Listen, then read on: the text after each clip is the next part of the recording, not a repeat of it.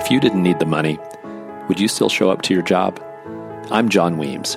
I've spent half of my career in the corporate world and the other half in full time spiritual guidance as a pastor. I respect people of all views unless they are totally closed minded a-holes. I am not here to tell you what to believe. I am here to encourage you to think beyond the check. Welcome to this podcast where we talk about work, life, and the meaning of our time here. You'll hear from a wide range of business people from multiple backgrounds. In today's episode, we hear from Tina Tran, head of virtual reality educational content for Oculus at Facebook. Tina has lived an incredible life. She has literally been captured by pirates, survived a refugee camp, and made a sustained contribution to the world through her work in Silicon Valley. Tina, thank you for joining me today. Thank you. I'm so happy to uh, be able to join you on this podcast. So, uh, we'll start out talking a little bit about work, but let's take it back very early. What, what was your first job? So my first job um, had, was was part of a family business, and um, we came to the U.S. Uh, from Vietnam when I was four, and my father was an attorney in Vietnam. But when we came here, he that wasn't such easy work to transfer to the U.S. You have to learn a lot of new laws and go back to law school. So he started a uh, gardening business, and by gardening business, I mean he was a gardener. so he mm-hmm. mowed people's lawns. And my brother and I often helped my dad by putting flyers on people's doorsteps and on their cars when I was in uh, junior high school on the weekends to help him get new customers. So my first job was, I guess, canvassing. Yeah. Yeah. Did you ever? Did you have any any uh, positive or negative experiences while canvassing? Um, it was kind of tough, right? People don't like uh, people that are passing out flyers, so I got a lot of kind of like get out of here, and that was unpleasant. And it actually, you know, I think that kind of reminds you to be kind to everybody. So I think I learned that relatively early. I would never tell anybody to like get off my property or somebody's just doing work, right? So if you don't want something to say no, thank you. Yes, yes. So, tell, so through those experiences, as you're growing up, working hard, experiencing the the realities of the public, um, what were some of the early uh, early careers you you dreamt about? So funny enough, in the 1980s, um, early 80s, I, the first thing I remember seeing on TV was Ronald Reagan. So his his image is kind of etched in my in my mind. The second image that really pops out is Connie Chung mm-hmm. because she was on the news mm-hmm. every day, and we would watch the news every day as we were learning English. And I was really fascinated by her, and I thought her job looked really cool. So you know, it speaks to the old adage that. Um, if you can see it, you can be it, right? And so I thought for a long time, I would say through college, that I wanted to be um, in uh, broadcast journalism and to do hard hitting interviews and be on TV. Yes, yeah. So when when did tech enter your consciousness as a, a potential career pursuit?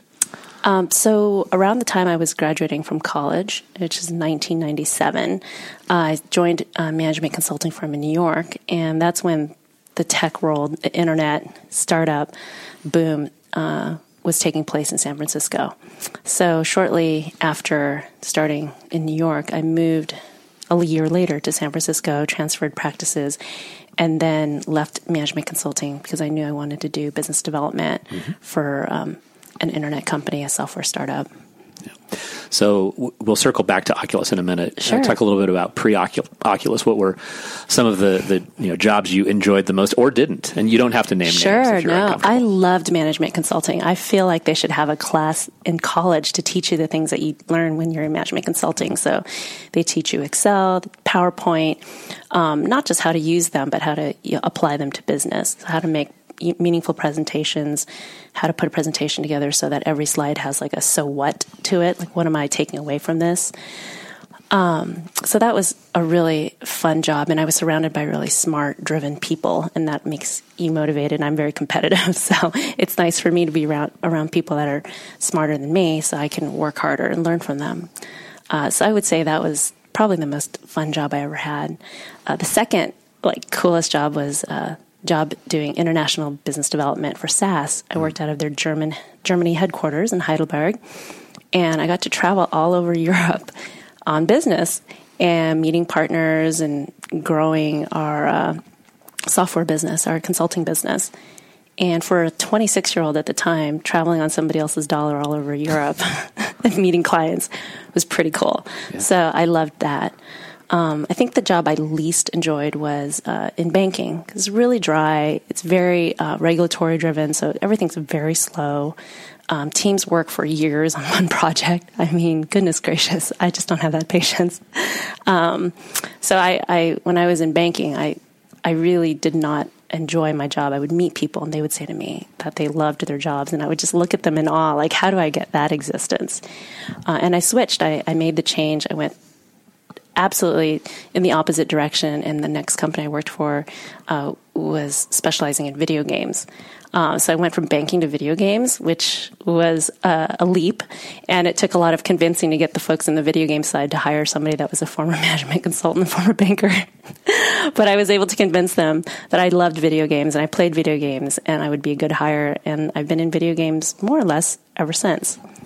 What have been some of your favorite video games through the years? You know, it's always the classics. I loved Super Mario, and I remember playing that a lot after uh, in junior high after school at my friend's house because we my parents certainly didn't buy us any consoles for us to play video games. Uh, so that I I love that, and I love the classics in the arcade like Galaga Mrs. Pac Man. Yeah. Yeah. And Miss Pac Man, are you a turbo Miss Pac Man person or you know regular speed? I think I'm regular speed. Okay. You've mastered that. Yeah. Good. So for those who, who aren't completely familiar with, with VR, virtual reality, um, what is Oculus? Can you share a little bit about sure. the company background and, and how you got connected here? We have a platform whereby you buy the hardware, and then once you get the really cool hardware, you need to have great content to to watch or experience or interact with. Uh, and I'm on the content team. Any any surprises about VR in general for you coming in? I think a lot of people um, initially.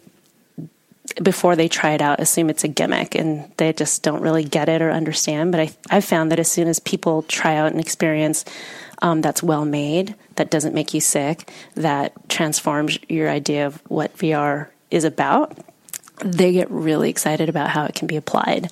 So, um, and how fun it can be. So that that's that's generally been my experience, and that's great. You just have to get more people exposed to it. Well, we'll circle back to, to work in a minute. You had referenced your early childhood uh, here from Vietnam, and, and your your father going through his own transformation. I know your childhood was was far from typical. Can you maybe paint a little bit of a, a picture for us of your some of your earliest experiences and, and how you made your way to the U.S. Sure. So um, when Vietnam fell in 1975, my mother was pregnant with me. So it wasn't uh, possible for us to leave. And uh, we waited and basically hid out for over three years, and we knew that time was running out. So my mom, um, we decided we were going to escape, and my mom went to there was a Catholic church across the street from where we lived, and we had a Catholic nanny who watched over my brother and me. She went over to the church um, and asked the nuns to pray for us because even though our family was Buddhist, she basically wanted every chance that we could have and every God to be on our side before this like really dangerous journey. And she made a deal with them to say that if we, uh, as a family, all made it over safe to the U.S. and were were uh, reunited, then um, she would sacrifice her youngest to the Catholic religion. that happens to be me. so my first memory in life is uh, actually being handed over to a pirate. It was a very perilous um, moment when our boat was captured by pirates, and at that time, you just didn't know if pirates were. Uh, friendly pirates or the bad pirates. If they were friendly, they would just take all your stuff. If they were bad, they would kill and or rape you, and that would be the end of that.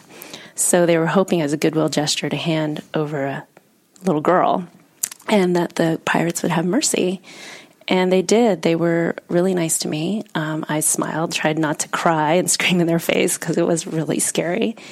And I, I remember these, you know, men that were kind of greasy, long hair with big machetes in their hands, you know, speaking a language that I did not understand. Um, and I remember, you know, at least their kindness towards me um, in that they didn't kill me, uh, and nor did they threaten me. But they did, you know, threaten a lot of other people on our boat to to get what they wanted. But they they didn't harm anybody. Yeah. Now, that sort of traumatic experience, how do you process that as a young child? it's interesting because as a child, you you think it's I don't know that you think it's normal, but it's your experience, and you don't know any different. Um, I think what was harder, what has been harder for me to process, is my experience living in a refugee camp for a year after that. And uh, I think people look at me and they would never think that I am a refugee or that I grew up uh, for some informative time in a refugee camp. I remember what it's like to be really hungry, and I remember what it was like to sit and watch other people eat and and not cry, but have like big tears in my eyes because I was hungry. And I and I recall, you know, adults turning to my mom and saying, "Can you move her like out of our sight because it's really hard for us to eat with her watching us." And it wasn't that I didn't have my part. I, I, you know, I had my my portion. It just wasn't enough. Um, so I do get emotional when I think about when I remember what it's like to be hungry. It's really weird. Um, but I'm incredibly grateful for that experience because as I've grown up in the US and as I've had really magical experiences that maybe other people would think are magical, it's allowed me to be really grateful and very much in the moment and look at everything with a sense of wonder and joy, um, whether it's a nice hotel or whether it's, you know, um, flying in an airplane, just really silly things that we all take for granted. Um, going to the White House and uh, just being an American citizen. It's, uh, you know, there. I think it's those things that I appreciate more in life because of uh, what I know my beginnings were like and also I have a lot of pride in what I've been able to achieve, and I'm I'm happy that I've been able to make my parents proud because I know how much they've sacrificed for us. You know, going on that perilous journey, I think it was probably more for us than for themselves. Um, and you know, my dad going from being a lawyer to, and, and, then he was a politician in the South Vietnamese government, and then coming to the U.S. and just saying, "I've got to do whatever I need to do." And if I have to mow people's lawns in Southern California, it was like 100 degrees all the time in the summer and he would be mowing like my friends' lawns, you know, and so it was, um, and he never complained. He just did it for us, and his work was hard. His hands were always dirty. Um, he'd get cut and hurt sometimes, right? Because you're you're dealing with a lot of different things. Um, he's never complained, and I love him so much for it. Yeah. Now, how circling back, roughly how old were you in your refugee camp experience? I was uh, between the ages of three and four. We landed in the U.S. in 1979, so that that was like a 10 month period. And where was the camp? The camp was in Malaysia, so you basically ended up wherever your boat floated to. And uh, I'll be forever grateful to the Red Cross. It was a Red Cross camp, and moms lined up every day to get their portion of milk, and the kids lined up every day to get our to get our one cookie a day allotment. Um, and it was a scary place because you know refugees, as as as people in general, it's not just good people, it's not just bad people. It was a mix of folks. So some of us, the refugees, were families, and some of the refugees might have been criminals. And there was you know there were no doors. We were just in tarps, so it was kind of a dangerous place to be as a as a young family.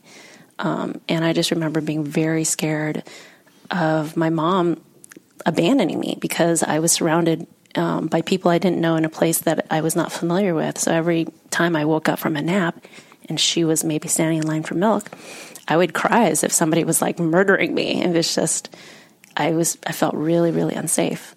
Um, and now as an adult, I, I, I, really value my safety. I really value stability and security.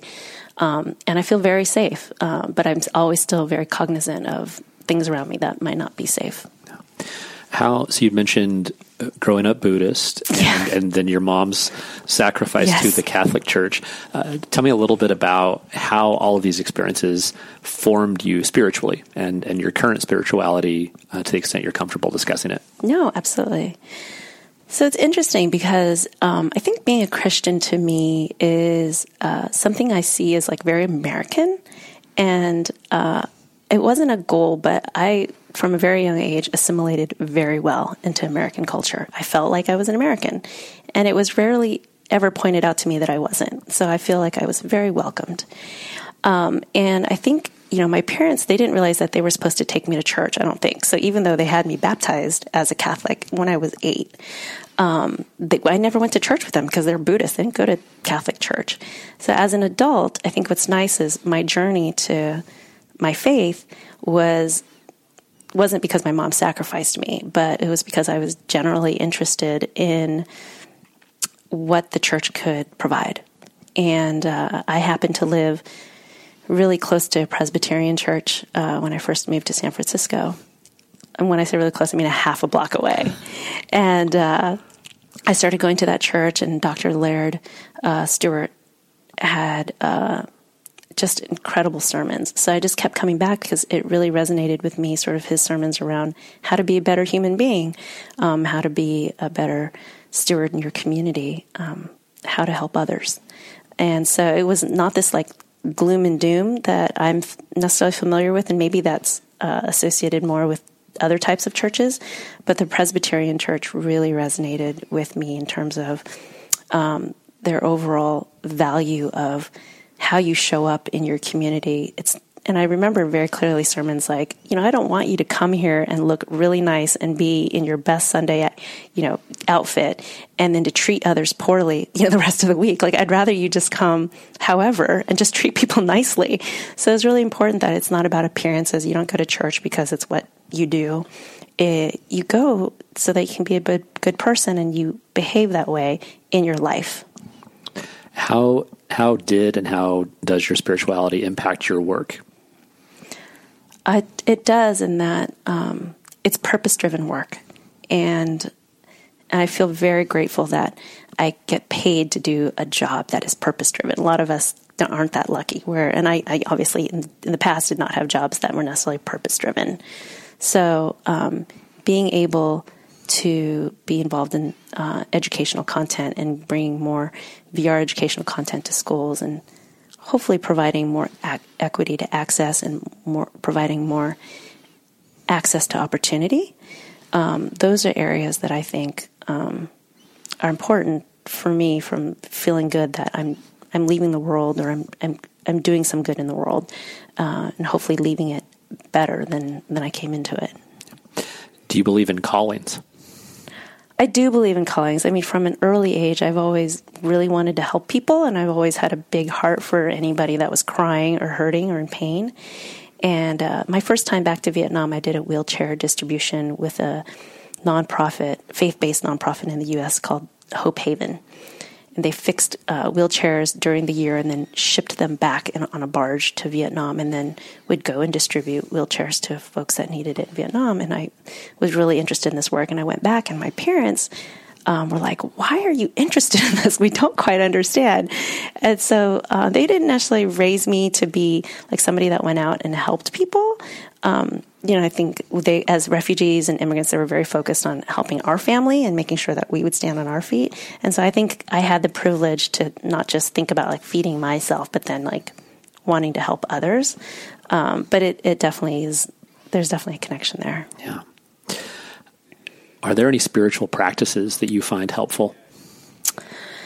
One spiritual practice, which may or may not be considered spiritual, is taking a deep breath, which is what a pastor would always, he would always start his sermons with everybody, now that you're here, take a deep breath. So I think um, meditation and taking deep breaths and, and reflecting. I don't know if reflecting is considered spiritual, but really reflecting upon um, what you're grateful for, reflecting upon the good in your life, uh, reflecting upon what you might want to change and how you would go about changing those things.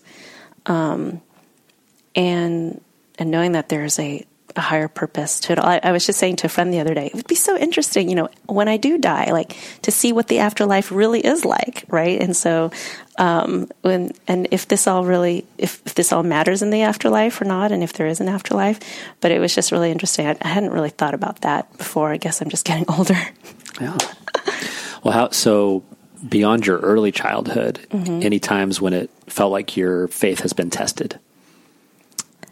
Um, I think in terms of my faith being tested, you know, there was a time where, and this is actually when I turned to the church, where if everything was just going very wrong. It was 2008 at the beginning of the recession when we knew, before we knew it was a recession, right? When we were just in it and it just sucked.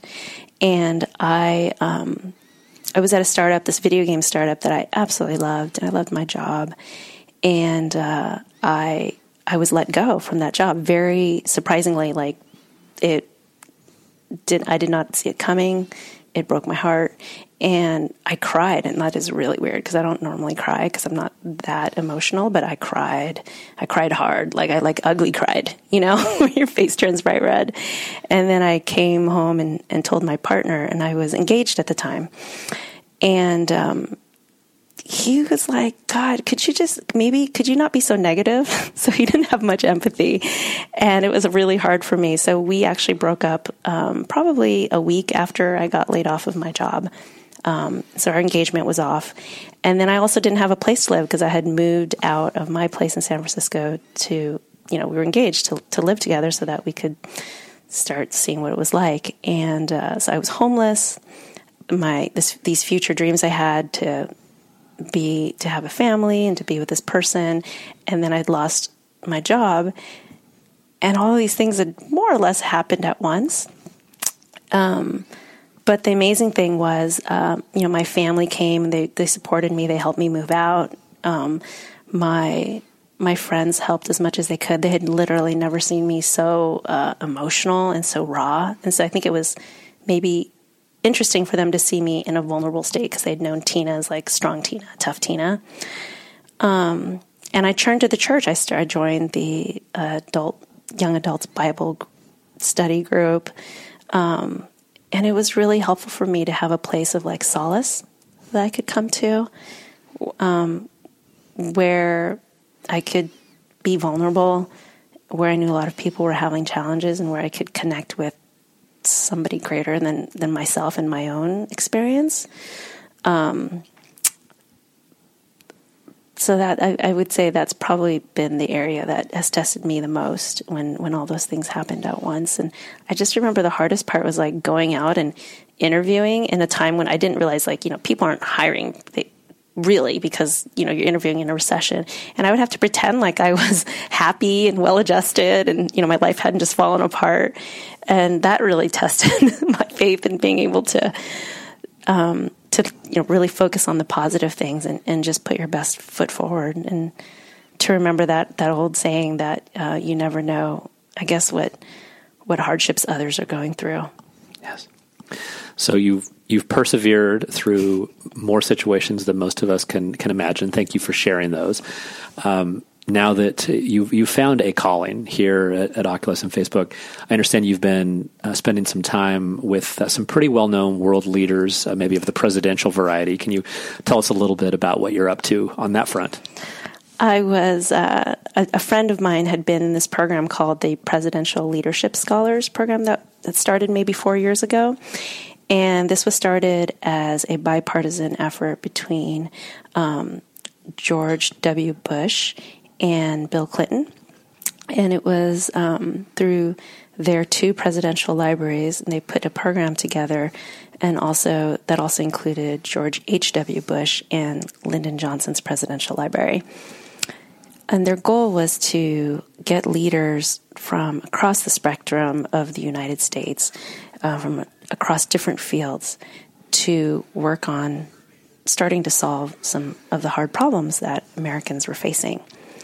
And um, they would, you would be able to hear from the presidents, the former presidents themselves, about s- stories and le- leadership lessons based on their experience while they were president, and you would also hear from their chief of staff and um, their you know members of their cabinet. So it's a really incredible program where you get to learn about more in depth about the history of our country, how um, leadership works at that level, and then you get to meet this class of generally usually 60 people that are solving really hard problems in the areas where they work. So, for example, there's this incredible woman that works um, and re- is the chief of staff for the Supreme Court Justice of the state of Louisiana, and she's working to help um, provide new guidelines to judges around sending youth to, to prison so that you know kids that do things like fight, which is what kids do, aren't sent to prison for a year or longer because that impacts the rest of their lives.